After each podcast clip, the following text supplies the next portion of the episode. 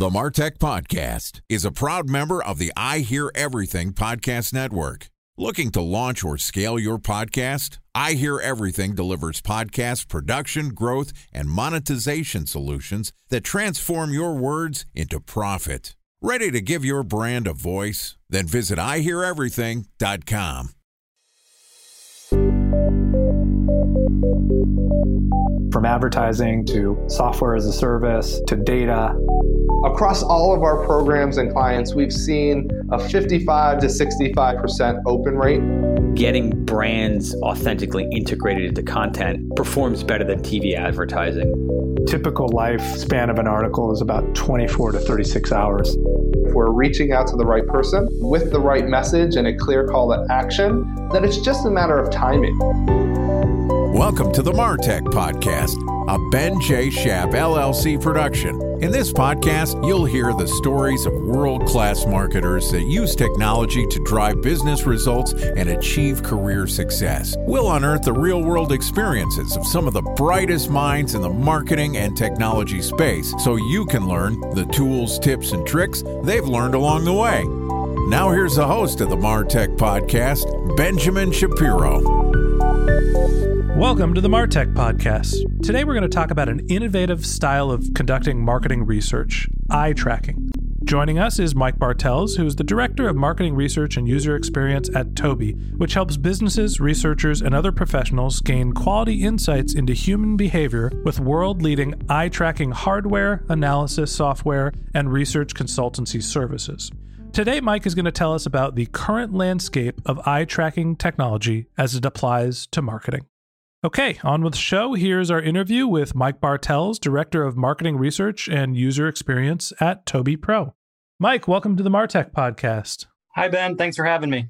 Great to have you on the show. I'm excited to learn a little bit about a technology used for marketing that at one point in my career was actually a practical joke on a close friend of mine. Just to start this off with a little story, I was working at eBay, and the guy that was sitting next to me, uh, the cube next door over, was assigned to start using eye tracking technology to understand conversion rates for eBay. And our VP was basically saying he was assigning him to a new role the day before he was about to get promoted to make him think that he was not getting promoted for a long while. As it turns out, that technology actually exists and it is possible and being used actively today.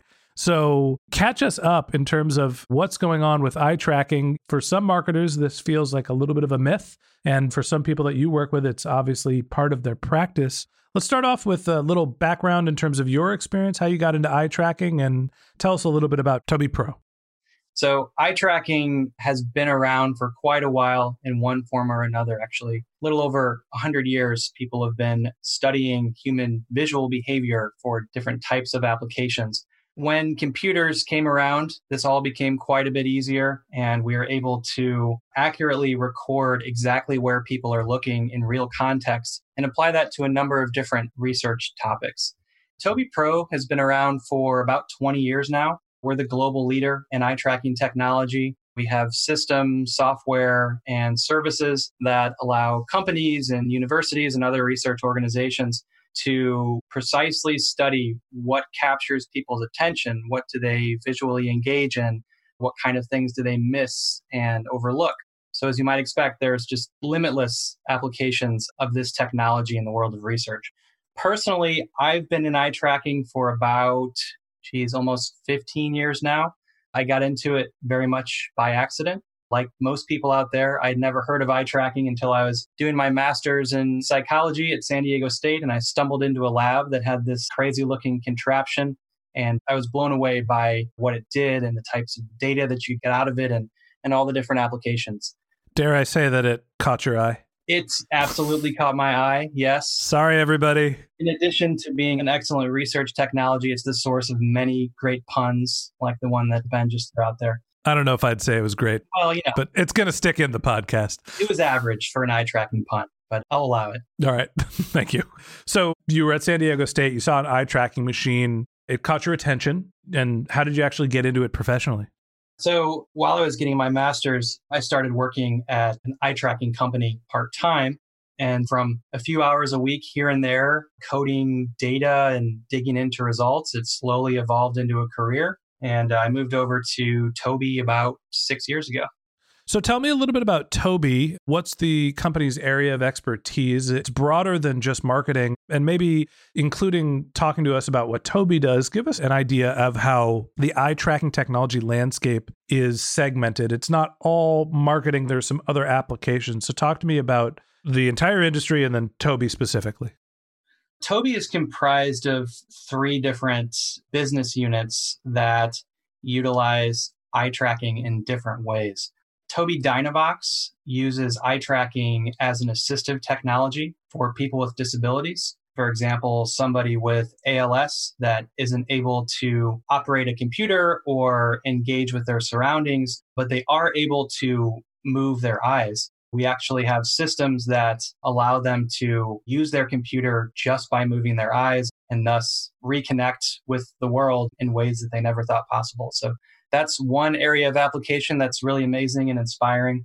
Tobii Tech is the division of Tobii that works with integrating eye tracking into consumer devices, computers, smartphones, virtual reality, cars. It's kind of the forward looking consumer faced side of Tobii that's doing some really amazing things. I'm with the third division, Tobii Pro. So, Tobii Pro is all about using eye tracking as a way of answering research questions. There are a ton of different applications in marketing research and user experience, which I think is where we'll spend most of our time discussing. But beyond that, it's used in the top university labs all over the world. It's used in hospitals and medical research and government facilities. Pretty much anybody out there who's interested in understanding visual attention is using a Tobii Pro system to get the most accurate data possible. This is a little bit of a non sequitur, but I'm actually a little surprised that there isn't another component of the business, which is basically for law enforcement, right? Understanding whether somebody's telling the truth or not. And maybe I'm making this up, or maybe it's not as significant as it is, but when somebody looks like down to the left when they're talking, they're supposed to be lying to you or they're uncertain of themselves. And so I assume that there would be a component of eye tracking to basically measure what somebody's behavior is. Is that a technology that exists, or is that part of the industry, or am I just making it up? Yeah, that's certainly part of the industry. It turns out it's more complex than knowing the direction somebody's looking will tell you whether or not they're lying. But there's a lot of amazing researchers out there using a combination of eye tracking and pupil dilation and biometrics to understand not just lie detection, but all sorts of duress and intoxication. There's really an unlimited list of behavioral conditions that can be looked at with eye tracking. Some of the other areas that are in the headlines these days, eye tracking is used quite a bit in concussion detection and sports and other types of training. You mentioned law enforcement. It is used quite a bit in developing training materials and evaluating performance. Again, there's too many applications for us to name in a podcast. It's pretty much everywhere these days. Interesting. So it's a fascinating technology. It is absolutely cutting edge and has lots of applications. Let's hone in specifically on the marketing landscape. I know that you're the director of marketing research and user experience. Talk to me about some of the ways that marketers are using eye tracking technology and who are the types of companies that are actually benefiting from it. So, the types of studies that we run, we do a lot of research on the effectiveness of advertising. That's smartphone advertising, web advertising, TV commercials, advertising that you see out in the world. Obviously, the main way that we interface with ads is visually. It's not working if you don't see it. So, having a technology that can record whether or not an ad is seen and how to get an ad in front of more eyeballs is very powerful for businesses. So, advertising is one major area where eye tracking is incorporated. Another is shopper research and package design. You walk into the grocery store, you're instantly flooded with sights and sounds and images and all of these different products that are trying to stand out on the shelf and say, hey, buy me. Eye tracking is a nice way to be able to analyze what actually works in capturing attention. What are people focusing on? And how do you get the elements of your brand that motivate people to buy it out front in a way that they're going to notice? So shopper research is another one. And the third, I would say, which is definitely on the way up, is user experience, specifically on mobile devices. People are on their phones more than ever before. They're doing more shopping on their phones more than ever before, more research. So, really understanding how to visually optimize the devices themselves, the applications, and the websites that people are using to make sure it's both a positive user experience and a good way to market and sell products. So, those are the three areas where I spend most of my time and my research team does most of its work. But like I said, there are dozens of other spaces within marketing research alone where eye tracking is being employed. So tell me a little bit about the type of companies that are using eye tracking technology and what is their rationale for using this technology for their research? So there are a lot of different types of companies that are using eye tracking. So in the automotive industry, for example, Nissan uses Tobii eye tracking as a way of measuring driver performance and understanding the visual experience within the car. Companies like Coca Cola and Unilever, who are super interested in knowing what's the best way to stand out on the shelf. How is a change of package design going to impact visibility and therefore purchase intent? On the other side of the spectrum, you have companies like Google and Facebook that are using eye tracking as a way of better understanding the visual experience and consumer behavior more generally. So it's a lot of major brands that are invested in being able to understand and optimize where their customers are focusing their attention and how to create better experiences and also sell more products.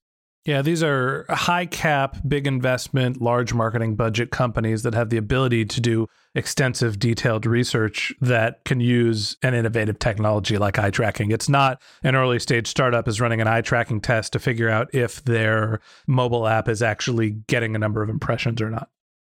That's partially correct. We do actually work with a lot of smaller companies as well. One of the things that's been pretty amazing to watch over the 15 years that I've been in eye tracking what started as a very cumbersome and obtrusive and most notably expensive technology has gotten smaller, less obtrusive, and less expensive.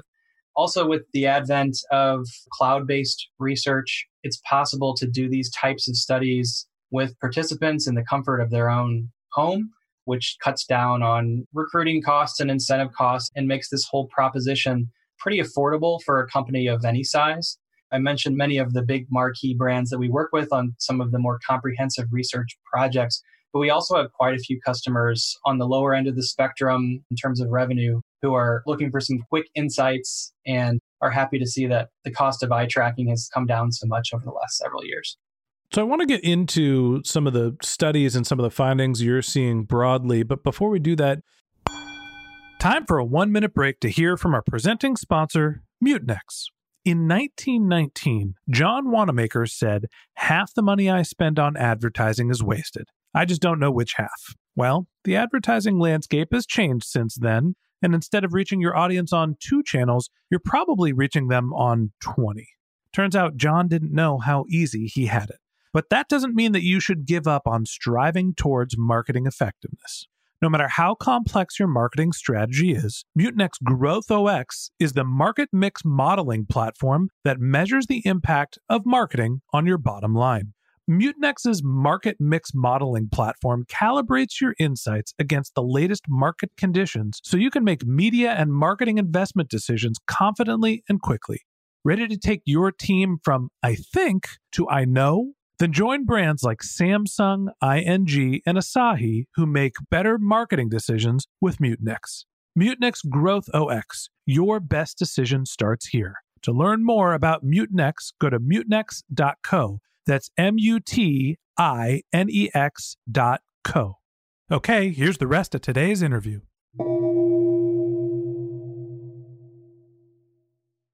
A special thanks to our presenting sponsor, Mutinex. Ready to take your team from I think to I know?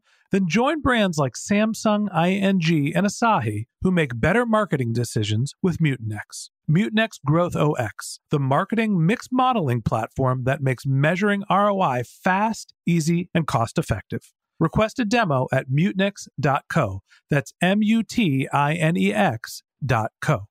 Give me a sense of the model and you don't have to give exact pricing figures, but for people that are interested in eye tracking technology and applying that into their research, is this as simple as like a usertesting.com, a price per basically piece of data, or what's the model for using eye tracking?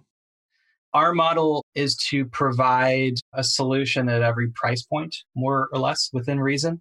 So we have some customers who are committed to taking this technology in house, building a lab, getting 10 or 20 eye trackers hooked up, getting all of their people trained. And obviously, this is quite an expensive endeavor. And it is primarily some of these larger brands that are taking this approach. All the way on the other end of the spectrum, we have customers who just want to run a single research study to part of it is getting their feet wet with the new technology and part of it is to address an individual research question that may be answered through eye tracking. So for this group they're not purchasing the hardware or investing the resources into getting trained up. They're using Tobii Pro's research team on sort of a one-off basis to run that study and answer that question. There's an enormous range in between these two examples of what companies do and how they integrate eye tracking into their work that goes from kind of the low dollar single research study amount all the way up to building a world class eye tracking lab. What I'm hearing is it's thousands to millions of dollars depending on the level of depth of your research study. Yeah, that's accurate. Great. So, one of the questions I have, you mentioned that there's a couple different types of studies, and I'm curious to know if you have any anecdotal feedback on themes you've seen across multiple studies. And the first one that comes to mind, you mentioned the effectiveness of advertising.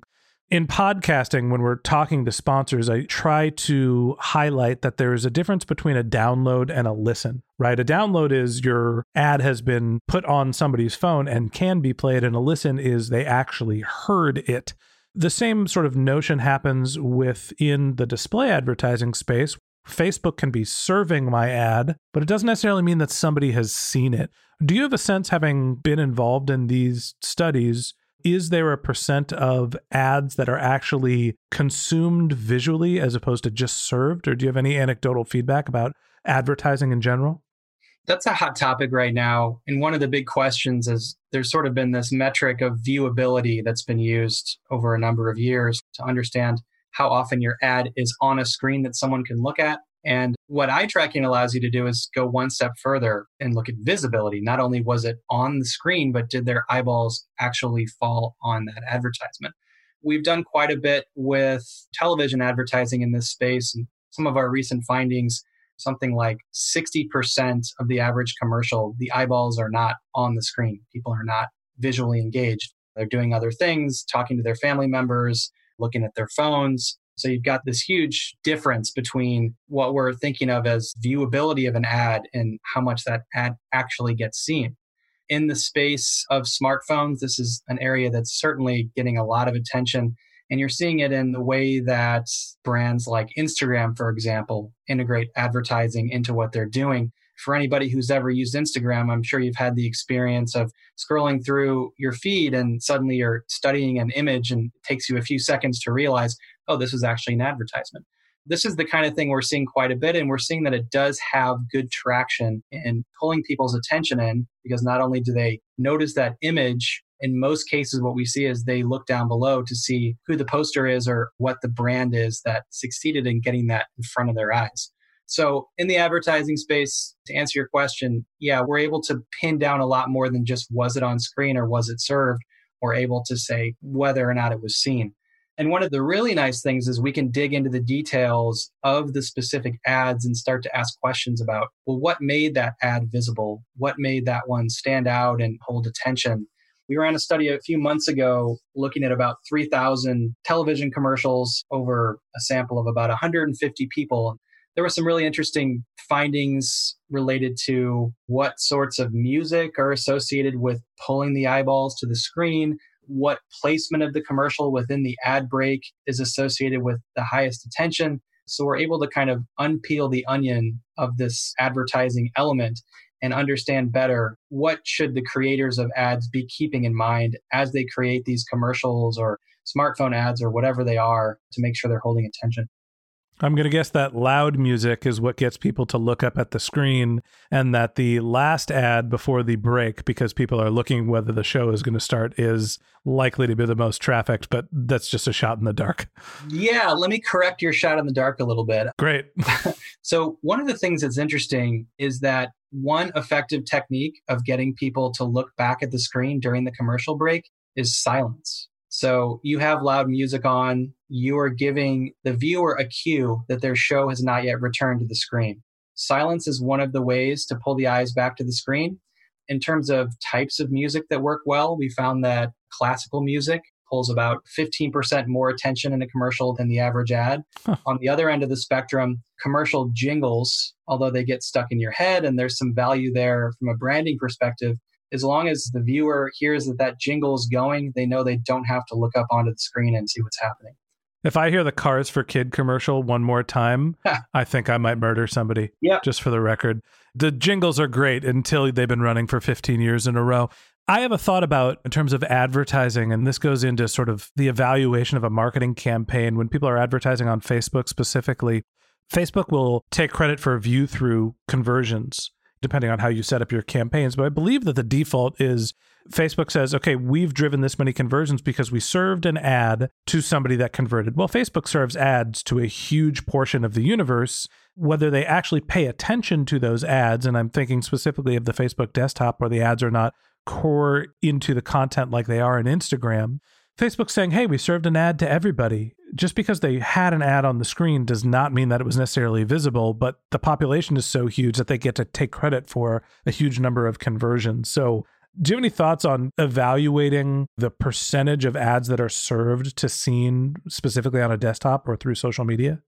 Yeah, I mean, that's a lot of what we're doing and a lot of what we're trying to unpack right now across a number of different contexts. The Facebook example is really nice, especially if you're on the desktop version of Facebook those ads over there on the right rail, what we see in the data and what most people would probably intuit is that your eyes are focused squarely on the newsfeed and scrolling down the page, and an ad over on the right rail isn't doing much for you. Except dropping a cookie. Yeah. So that's one space where we're doing a lot of work with customers to go beyond the old school characterizations of how well your ads are working. Another one is Nielsen ratings. It's really important for advertisers to know how many millions of people are watching a given show, but that doesn't really tell you much about how much they're watching your computer. And that's where eye tracking can come in and make that distinction. One of my favorite examples from work we've done in this area was with Major League Baseball at uh, Cleveland Indians ballpark a few years ago. So you walk into a baseball stadium, you sit in your seats, you're surrounded by branding everywhere and marketing on the outfield walls and there's a big truck out there beyond the walls to advertise Toyota or Ford or whoever it is. But people are mainly focused on the ball game. So all of this advertising that companies are spending millions of dollars to put in that ballpark, very little of it is actually capturing attention one of our findings from that study was 75% of all visual impressions, that means times that the eyes fell on a given brand, were the ones that were scattered around the scoreboard or shown on the scoreboard. Aside from that specific execution in the stadium of advertising, almost everything else just didn't get seen. And you wouldn't have any way of knowing that without a way to track exactly what people are looking at, which is what eye tracking does. I'm assuming with the Cleveland Indians in their stadium, the years when they're more competitive, their ads are being consumed a little less because people's eyes are more focused on the product on the field. And when they're not so competitive, maybe the ads are being consumed a little more. That's probably true. I've got some friends that are Indian fans, so I'll refrain from commenting more on that one.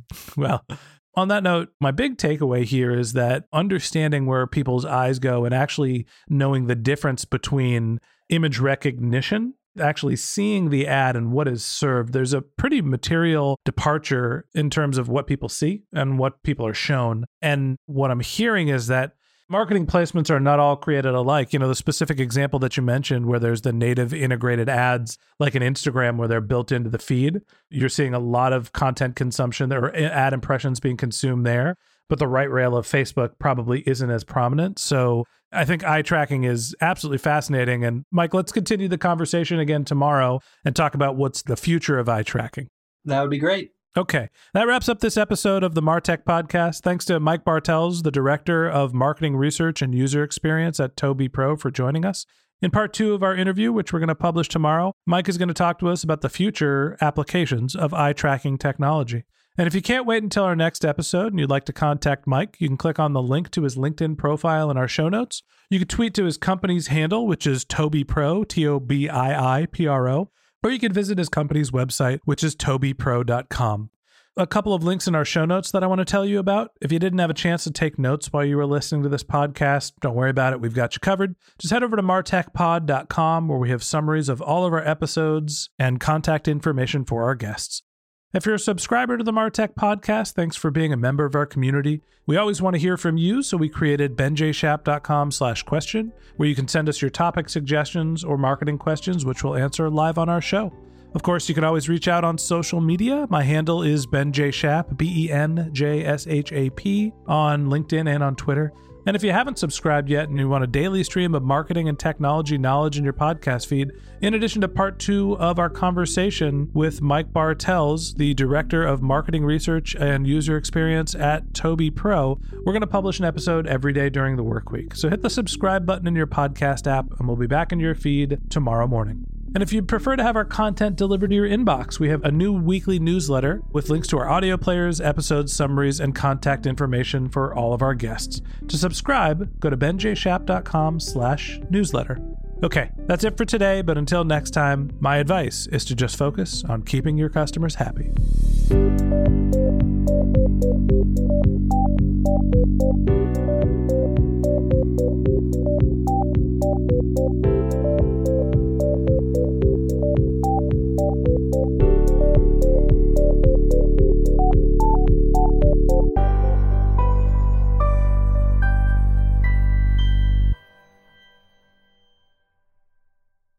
Thanks for listening to the Martech Podcast, and I Hear Everything production. Looking to launch or scale a podcast like this one for your brand? Then visit iheareverything.com.